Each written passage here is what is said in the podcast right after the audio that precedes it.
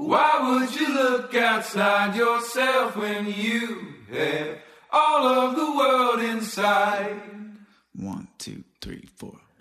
I'm Father Yuri Hladio, and welcome to this week's Hot Take. If you're not a patron of the Prying Priest podcast, you're only listening to half a show. However, every Wednesday I publish a short excerpt or hot take from this week's extended interview and share it with the wider audience of the Prying Priest podcast.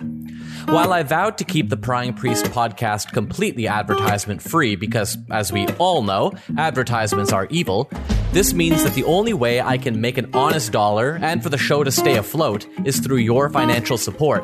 When you support the show, you'll get full access to every full extended interview. For all the details, including more content, updates, and my blog, visit my website, pryingpriest.com. But for now, enjoy the hot take.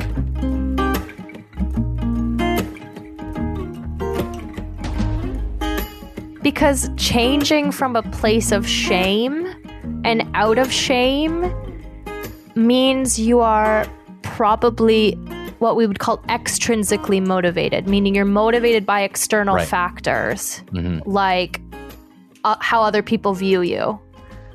But if you accept where you're at and, and kind of who you are, and then feel that inner push, that inner drive, you're intrinsically motivated. There's something inside of you that's saying, I need to do this thing. And that's more inspiring and more energizing. And just from the research, you're more likely to stick to your goals from that place. And you're more likely to stick to your identity. Yes. Like, yes. like your, your, your actions become consistent with your identity. Yeah, and I think another way of putting that is your actions are more in line with your values. They're more in line with your inner wisdom. I, I just pulled up a quote because I thought it. I I love this quote, and I think it's relevant to this episode. But it's from Carl Rogers, who's a very, very famous uh, psychotherapist, and he was one of the first psychotherapists in, the world to say we need to treat our patients with warmth and unconditional positive regard and kindness, which sounds maybe a little bit silly now after so many years, but at the time it was quite revolutionary. And his quote is The curious paradox is that when I accept myself just as I am, then I can change. And I think that speaks to a lot of the points we've been talking about and um, speaks to Paul's letter to Timothy, I think. Yeah, Paul would have been, you know, metaphorically one of those who looked the snake right in the eye, right? Yeah, I think so. And in doing so, was able to actually change. But looking the snake in the eye is painful. And what we need to remind folks, maybe folks listening to this podcast, is shame is like the most painful emotion and drives us to other emotions like anger or sadness, like I was mentioning earlier, might drive us to engage in behaviors we don't necessarily want to engage in. But actually, if you really let yourself, you can feel shame and live live through it and tolerate it. You can actually when you feel it, put all your attention into your body and just watch the shame transform. It's a very mindful approach. You're not thinking ruminative thoughts about how terrible you are. You're not identifying with your thoughts in that moment. You're just putting all your attention in feeling how your chest feels, how your stomach feels. Maybe it feels like a wound in your heart, right? Maybe it's tension in your body somewhere. If you just notice it, the emotion will pass. All emotions pass. They never last forever. They can't physiologically.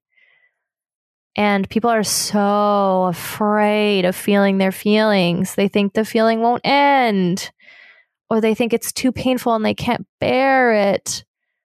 But the truth is, you can. Our emotion system was developed such that you can fully feel your feelings. You can accept your feelings. And once you do that, then you can change. I think that